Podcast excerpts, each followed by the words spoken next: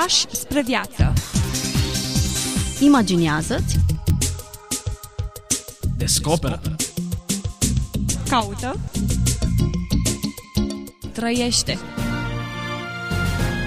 trăiește. Trăiește Fi liber. Pași spre viață Bine v-am regăsit, dragi ascultători, la o nouă întâlnire. Bun regăsit și pastorului Ghiță Mocan prezent în studioul nostru Mă bucur să ne revedem, să ne reauzim de fapt. și să ne și revedem, noi cel puțin în studioul uh, Radio Vocea Evangheliei. Astăzi vorbim despre Mircea Eliade, un nume reprezentativ atât pentru cultură, istorie, religie, nu doar a românilor, ci un nume de referință în uh, lume. S-a născut în anul 1907 în capitală. S-a stins în anul 1986 în Statele Unite, în Chicago. Mircea Eliade a fost, în primul rând, un istoric al religiilor, într-o vreme în care această știință abia atingea maturitatea. A fost de asemenea, în egală măsură, după unii chiar mai mare decât istoric, romancier, scriitor de ficțiune.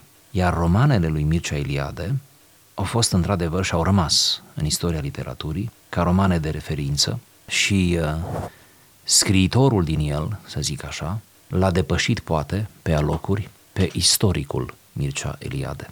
A fost bineînțeles și un filozof, un iubitor de înțelepciune, a fost de asemenea profesor la Chicago, începând cu anul 1957, a devenit apoi titular al Catedrei de Istoria Religiilor din 1962, a devenit cetățean american în 1966 și a scris aproximativ 30 de volume științifice despre istorie. A scris de asemenea foarte multe studii, articole, a scris, cum spuneam, uh, destul de multă ficțiune. Opera lui însumează aproximativ 80 de volume. Așadar, un um, scriitor prolific, un savant prolific și s-a stins înainte de Revoluție. N-a mai avut răbdare, între ghilimele, să prindă 89, final, ca să vadă totuși că România uh, scapă, a scăpat de tirania comunistă și încearcă să se vindece, cum și astăzi este în curs de vindecare. Spun asta pentru că Mircea Iliade a luat drumul exilului și acest exil s-a datorat tiraniei uh, comuniste, alături de alți intelectuali. Dar în exil, bineînțeles, s-a găsit cu alte mari nume românești, dintre care menționăm pe Emil Cioran și Eugen Ionescu. Ei apar și în câteva fotografii împreună, ceea ce reprezintă deja un fotodocument, o istorie vizuală a marilor exilați români. Sigur, sunt și alte nume. A stat o vreme, înainte de a pleca spre America, într-o țară frumoasă, Portugalia, la malul uh, uh, oceanului, Lisabona. Și uh, această ședere a lui în Portugalia a fost, într-un fel, pivotală din punct de vedere biografic. Pentru că în Portugalia s-a simțit între două lumi, între Europa, implicit România, și America, care urma să-l cheme cu mirajul ei, unde va rămâne până la sfârșitul vieții. De asemenea, în Portugalia a trăit cea mai mare dramă a vieții lui, moartea soției. Nina se numea soția lui Mircea Eliade și la vârsta de 37 de ani, în urma unui cancer galopant, se stinge. O îngroapă în Portugalia, în pământ portughez. Iar după aceea, după ce o jelește, își dă seama că el nu mai are ce căuta acolo și se desprinde aproape în sens terapeutic de Portugalia, implicit de Europa, pentru a trăi cealaltă parte a vieții lui pe continentul american și pentru a se dedica cu o anumită înverșunare cărturărească muncii lui de savant, muncii lui de istoric. Ei bine, citatele pe care le vom oferi sunt din jurnalul portughez, adică din acele scrieri care datează de dinaintea uh, morții Ninei, a soției, și din preocupări și arată preocupările lui Mircea Eliade uh, deopotrivă ca istoric, dar și ca scriitor și om care poartă dorul de țară. Iată, revine cumva în discuția noastră de astăzi o temă pe care cu siguranță am mai abordat-o, tema aceasta uriașă a exilului românesc. Să ne apropiem de aceste fragmente din jurnalul său, în perioada portugheză pe care o menționați puțin mai devreme. Vă propun un fragment din 21 aprilie 1941. E bine să rețin ascultătorii noștri anii, 1941. Azi însă încep acest jurnal din cu totul alte motive. E chiar prima notație din jurnal. Nina a plecat la București de câteva zile. Sunt singur pentru patru sau cinci săptămâni. Suspendarea oricărei munci responsabile de atâtea luni, presiunea politicii sub care trăiesc, lenea mentală, abandonarea manuscriselor mele la Oxford, sărăcia intelectuală a Lisabonei, toate acestea amenință cu degradarea mea lentă. Simt nevoia să mă regăsesc, să mă adun. Oare de, de ce era influențată această lene mentală? De plecarea Ninei? Sau plecarea Ninei a dat răgazul să se gândească și să aprecieze lentoarea în care se găsea? Mă gândesc, la, da, la fel cred și eu, plecarea Ninei a declanșat, de fapt, această conștiență de sine. În acest fragment de jurnal, scurt, dar dens, ni se învățișează un Mircea Eliade altul decât cel pe care l-am întâlnit ca să facem referire la o carte autobiografică, singura de altfel, romanul adolescentului miop.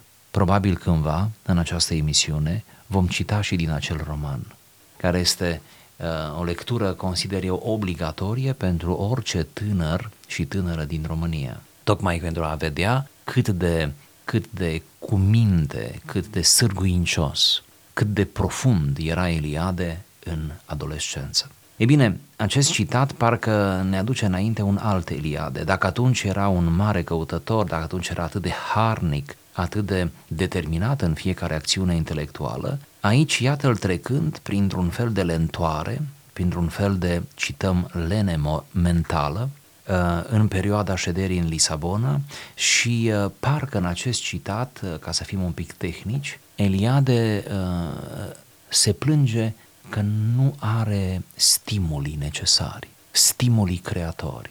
Absența Ninei, sărăcia intelectuală a Lisabonei, faptul că Lisabona nu l-a cucerit din punct de vedere intelectual, de spațiu în care viețuia atunci. Nici nu putea fi comparată cu Oxfordul. Sigur, cu, la abandonarea manuscriselor, uh, toate, toate acestea cumva îi amenință degradarea lentă. Este teama intelectualului de marcă, teama celui care are o viață intelectuală activă că își va pierde ritmul, că își va pierde inspirația, că își va pierde până la urmă sensul propriei existențe.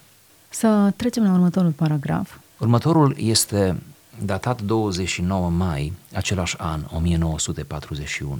Ce tristețe să descoperi că toți oamenii de cultură și aproape toți scriitorii își însușesc în opera lor filozofia la modă a timpului în care trăiesc, chiar în aspectele ei cele mai sterile și mai vulgare. Oare la care aspecte făcea referire aici? Da, nu știm la care aspecte uh, făcea referire. Oricum, interesant este fenomenul pe care el îl subliniază aici, anume că uh, marile minți ale fiecărei generație, într-o oarecare măsură, se lasă copleșite de mediu. Așa aș citi acest fragment. Influența uneori covârșitoare chiar dacă insesizabilă, a mediului în care trăim. Cât de important este să ne asigurăm un mediu corect, un mediu curat, un mediu care să ne eh, energizeze și un mediu care să ne propulseze pe direcția corectă.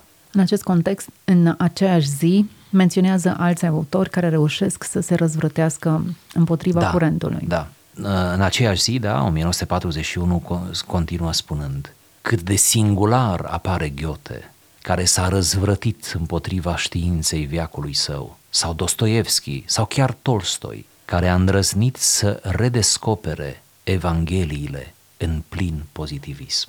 Menționează trei nume reprezentative. Ghiote, Dostoevski și Tolstoi. O trilogie. Aceste nume menționate în notele de jurnal al lui Eliade dovedesc că nu e totul pierdut și că și acei intelectuali care până la urmă mulți dintre ei devin, devin tributari, devin robi ai ideologiei momentului și aceștia până la urmă se salvează prin câteva minți reacționare care luptă uh, iată, împotriva uh, spiritului viacului, a duhului viacului acestuia sau a chipului viacului acestuia, cum va spune Apostolul Pavel într-o epistolă. Știința viacului său Avem, oare, în generația noastră nume pe care le-am putea menționa că luptă împotriva științei viacului? Să vorbim din nou de oameni de cultură, oameni care scriu, oameni care au o influență majoră în cultură. N-am nicio îndoială că fiecare generație, dar absolut fiecare, are câteva nume. E riscant să dăm nume pentru că am putea lăsa nume importante pe din afară, plus că... Dar am poate put... și am aduce speranță, uite, numele există. Cu siguranță și Elia, în paragraful ăsta, a lăsat nume pe din afară și nici nu i-a menționat pe cei care uh, trăiesc în uh, scrieri sterile și vulgare. Da, așa este. Fiecare generație, fiecare națiune are asemenea nume.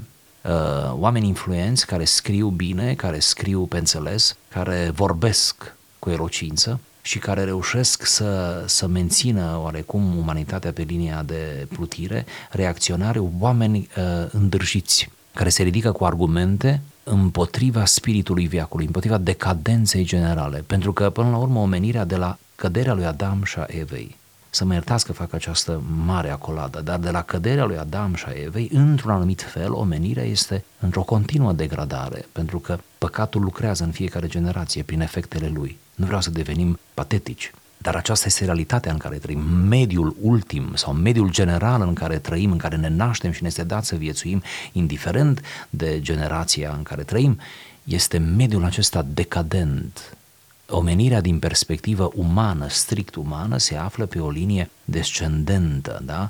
Ea coboară spre infern, am putea zice. Manifestarea răului este tot mai vizibilă și tot mai pregnantă. În acest tăvălug sau în acest efect al bulgărelui de, ză- de zăpadă, există mereu uh, oameni în fiecare generație care ne trezesc conștiințele. Acești oameni dau dovadă de luciditate, au luciditatea clipei, a momentului. Acești oameni reușesc să scruteze viitorul într-un mod cu totul realist. Acești oameni găsesc cuvinte potrivite pentru a condamna aproape profetic toate căderile generației lor și a celor dinainte. Acești oameni trag semnale de alarmă pentru generațiile viitoare. Acești oameni sunt extrem de importanți și am face bine să luăm, uh, să luăm seama la ei. Și ei, acești oameni, vin din diferite zone ale culturii. Unii sunt scriitori, alții sunt matematicieni, alții sunt pur și simplu ingineri sau aitiști, cum știm astăzi, alții sunt uh, actori. Noi avem în România o pleiadă la ora actuală, avem în România din diferite domenii. Să ne riscăm să dăm niște nume? Poate ne-ar strica? Uite, dau un nume neașteptat din zona matematicii. Unul dintre cei mai mari matematicieni ai neamului nostru s-a stins relativ recent. Se numește Solomon Marcus. A trăit mult Solomon Marcus. Și în ultimii ani, la Senectute, a acceptat cu o apreciabilă bunăvoință să fie prezent în multe show-uri de televiziune, ceea ce, cum bine știm, mari savanți sunt destul de refractari la apariția la TV. A acceptat să ofere interviuri la radio și a scris în câteva publicații, mai mult sau mai puțin uh, online, dar a scris despre uh, cultură, civilizație și mai ales educație. Solomon Marcus mi s-a părut, în, în, mai ales în ultimii ani, că a reușit să tragă semnale de alarme asupra stării educației în România. Și el avea tot dreptul, era academician și este unul dintre marii noștri uh, matematicieni. Am apreciat omul acesta mai ales că nu era filozof, dar făcea într-un anumit fel filozofie, avea, avea darul povestirii, am apreciat de asemenea că a făcut servicii majore, a adus servicii majore, noțiunii de matematică. De fapt, el nici nu, nici nu spunea matematică, spunea că e incorrect să zicem matematică, spunem pluralul, matematici, pentru că sunt mai multe matematici. A reușit să fie în câteva contexte, sigur organizate pe platforme extrem de abile, în care să vorbească liceenilor, studenților, la vârsta de 80 de ani. Și iată, el s-a ridicat împotriva spiritului cu delicatețe frumos. De asemenea, din zona, să zicem, artei teatrale, este un actor pe nume Dan Puric, probabil ați auzit de el. Iar Dan Puric devine mai cunoscut acum ca, ca reacționar decât ca actor, ca să zic așa. E de menționat. Discursurile lui, o parte deja au apărut și în, în, în, formă, în formă scrisă. Sigur, putem să dăm nume mai, uh, cu scrieri mai sofisticate, cum ar fi Horia Roman Patapievici, Putem de asemenea să dăm nume tot din zona aceasta ideologică, activistă, politico, filozofico, teologică, cum ar fi Mihail Neamțu, cum ar fi uh, Papa Hagi. Nume sonore astăzi cu o bună vizibilitate în spațiu virtual nu? și în spațiu, în spațiu real. Și putem îngr- încadra și pe ei în această elită care se răzvă- Sigur, răzvrătește împotriva sigur, fără științei îndoială. veacului său. Fără îndoială și îmi cer iertare a priori, îmi cer iertare pentru numele care, pe care le uităm, pe care nu le pomenim. Îmi cer iertare pentru cei care nu-i cunoaștem și au o influență poate universitar locală, știți? Uh, Dar sunt atât de, de importanți pentru studenții lor și pentru generațiile care au trecut prin mâna lor. Deci, iată, există mari dascăli care oferă mai mult decât știință de carte, care oferă, cum să zicem, o, oferă o perspectivă asupra lumii, care te, te formează, care te inspiră, că tot se folosește termenul, nu? Care te inspiră, oameni care te inspiră. Să ne îndreptăm spre o altă dată din jurnalul acestui om. Oare știa că va fi publicat acest jurnal? Probabil că nu. Dacă știa, poate nu l-ar fi scris. Mergem cu o zi mai încolo, adică nu va fi 29 mai, ci va fi, a nu, iertați-mă, mergem Chiar cu o o lună. lună și o zi, va fi 30 iunie, același an 1941. Sfârșesc al doilea volum din Ion cu cea mai mare emoție. Ce carte uluitoare! Îmi închipui surpriza, zăpăceala care a cuprins pe contemporanii lui Rebreanu când în 1921 a apărut acest cap de operă care se deosebea și întrecea tot ce se publicase până atunci. Singurul țăran viu din literatura noastră și fără îndoială printre puținii țărani autentici din literatura universală. Este enormă cantitatea de fapte, de întâmplări și oameni în acest roman relativ concis, care nu are nici măcar 800 de pagini. O carte în care timpul intervine fără niciun artificiu. Îl simți cum curge, cum desăvârșește sau dezleagă. Frumos comentariu al cărții Ion. Îl Iată. putem folosi ca emblemă în Ar trebui comentarii pus în de manuale. literatură. Exact. Nu știu dacă nu e pus. Pentru că, cel puțin această terminologie cu singurul țăran viu îmi sună cunoscută. Da, da, poate e pus, ce bine ar fi. Rebreanu reușește să-l surprindă pe țăran viu în această ipostază, iar iată că Eliade descoperă principala calitate a romanului. Ce avem aici? Aici avem un Eliade care citește. Bine, ne gândeam că el citește. Avem un Eliade care citește nu numai istorie, ci care citește literatură română, unde citește la Lisabona. Un Eliade care a plecat de acasă, dar a luat casa cu el, camelcul. Un Eliade care nu se poate desprinde de pătura aceea de jos, cum este numită, sau de baza piramidei societății românești, care reprezenta la vremea aceea țărănimea română și care consideră că în romanul Ion, în sfârșit, își găsește așezarea în marea literatură a lumii, care îl elogiază implicit pe Rebreanu, iar asta nu putea să fie decât uh, ceva minunat, îl elogiază pe Rebreanu prin calitățile lui de romancier și cu mare finețe, iată, de investigator, de medic literar care pune la radiografie una dintre figurile emblematice ale istoriei românești, anume țăranul.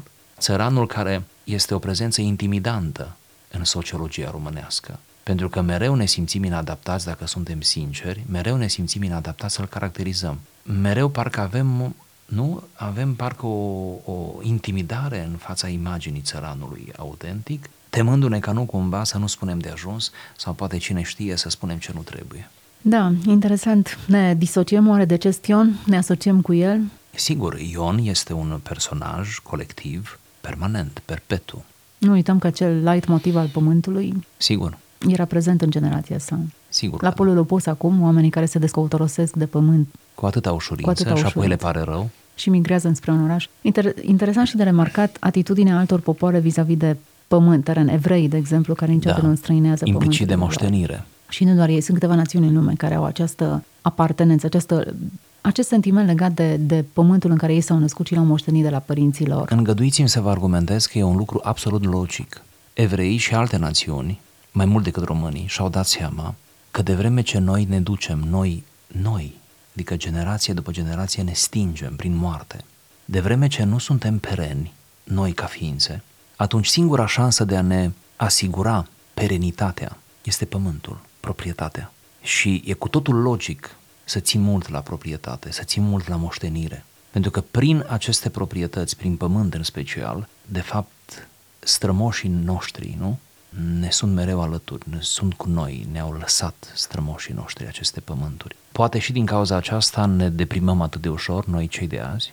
Poate și din cauza aceasta ne simțim atât de suspendați în istorie, poate și din această cauză ne găsim așa de greu sensul, că nu avem această legătură, cum am zis, mediată de proprietate cu înaintașii noștri. Cu câtă bucurie și emoție păstrăm obiecte de la bunici, străbunici, stră-străbunici. Cu câtă plăcere, cu câtă emoție.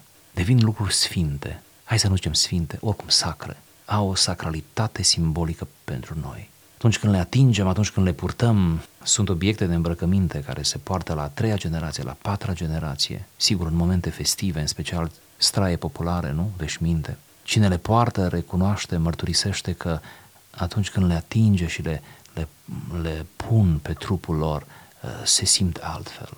De ce se simt altfel? De aceea, pentru că e logic să fie așa, pentru că pur și simplu te simți mai, uh, mai legat de, de înaintaș și te simți că ai un rost în această succesiune a generațiilor. Să ne îndreptăm spre o altă pagină din acest jurnal în care, iată, noi în mod indiscret aruncăm câte o privire. 16 mai 1941 Ce stranie, bolnăvicioasă desfătare întâlnesc, abandonându-mă unei melancolii fără ieșire, unei muzicale difuze tristeți, alimentată de amintirile tinereții mele moarte și de zădărnicia vieții care mi-a rămas încă de trăit. Înainte, făceam orice ca să scap de crizele acestea de melancolie, atât de frecvente în adolescența mea, în primii ani de tinerețe. Acum mă abandonez în plină luciditate, le provoc, le nutresc. Îmi place să rămân față în față cu neantul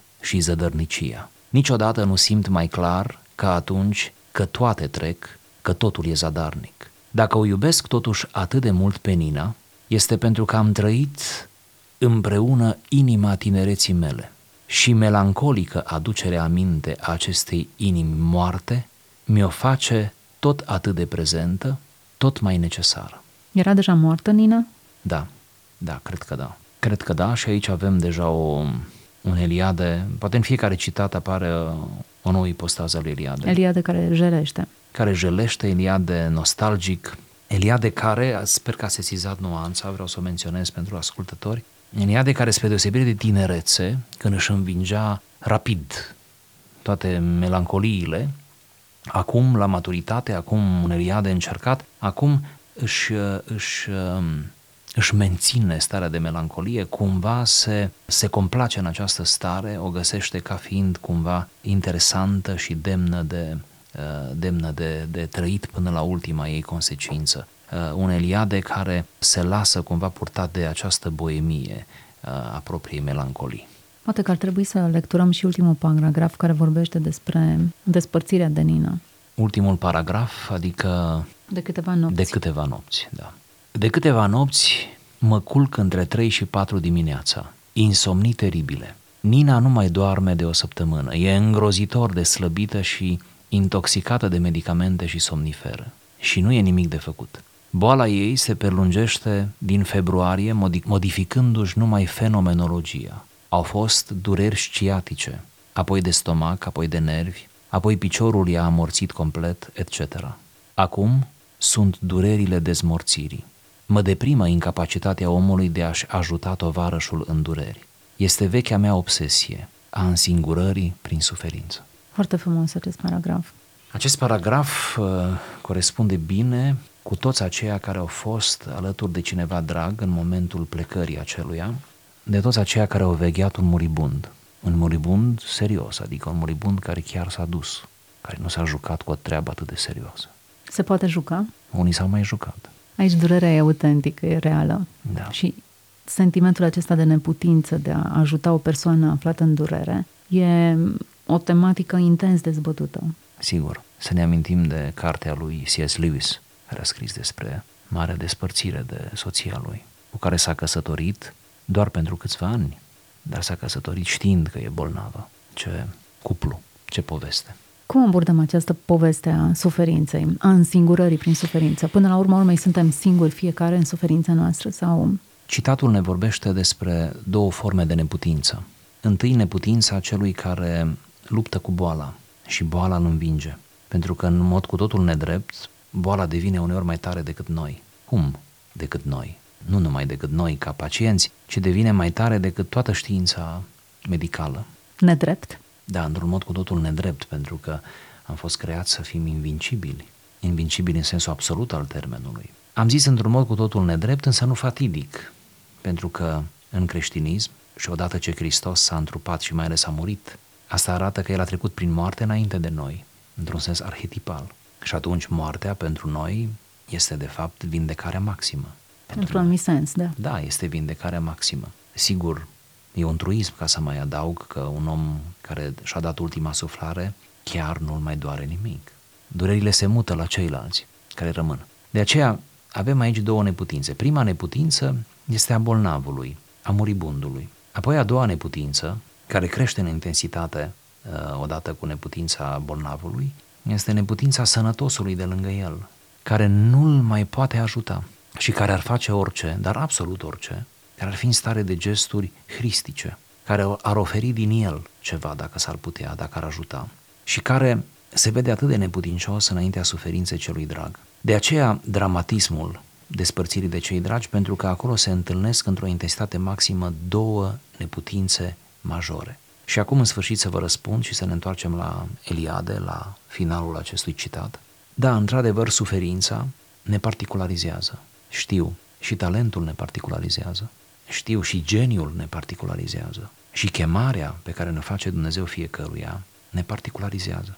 Gesturile de asemenea. Avem ceva în ființa noastră, fiecare dintre noi, ceva nou. Aducem ceva nou pe lume. Nu suntem doar moștenitori ai eredității, deși avem multă ereditate în noi, dar cu toate acestea aducem ceva nou. Fiecare ființă aducem ceva nou. Ei bine, dacă am spus toate acestea, devine aproape logic, nu neapărat plăcut, dar devine aproape logic ca în suferință să fim originali, să fim singuri. Îl ajuți pe cel în suferință cât poți, dar de fapt bătălia este a lui. Așa cum fericirea omului pe pământ este până la urmă atât de personală, și suferința este la fel de personală. Trebuie să încheiem aici această discuție filozofică despre suferință interminabilă. Nu suntem primii, nici puțin cei care am vorbit și am elaborat pe marginea acestui Fiecare subiect. generație va vorbi despre suferință. De ce? Și o va trăi la rândul ei. Sigur. Ne oprim astăzi aici, nu pe un ton pesimist, ci pe unul care cu realism apreciază viața în toate nuanțele ei. Există suferință, există despărțire, așa cum această, această pagină de jurnal al lui Mircea Eliade ne face o să o simțim. Da, da, ne face să, să o simțim. Greu de înțeles, dar totuși atât de bine exprimată în paginile acestui jurnal. Vă reamintesc că am vorbit despre Mircea Eliade, despre câteva fragmente dintr-un jurnal pe care acesta l-a scris în Portugalia, locul în care moare soția lui la vârsta de 37 de ani. Cam atâtea au fost uh, astăzi lucrurile pe care le-am putut uh, aminti și sperăm că ele să vă fie de folos și împreună să devenim pe zi ce trece tot mai, cu un spirit tot mai ascuțit, tot mai clar, cu o minte tot mai limpedă și mai pătrunsă de adevărurile lui Dumnezeu care ne dau viață. Să aveți o zi bună în continuare! Pași spre viață. Imaginează-ți. Descoperă. Caută. Trăiește. Trăiește. Trăiește Fii liber. Pași spre viață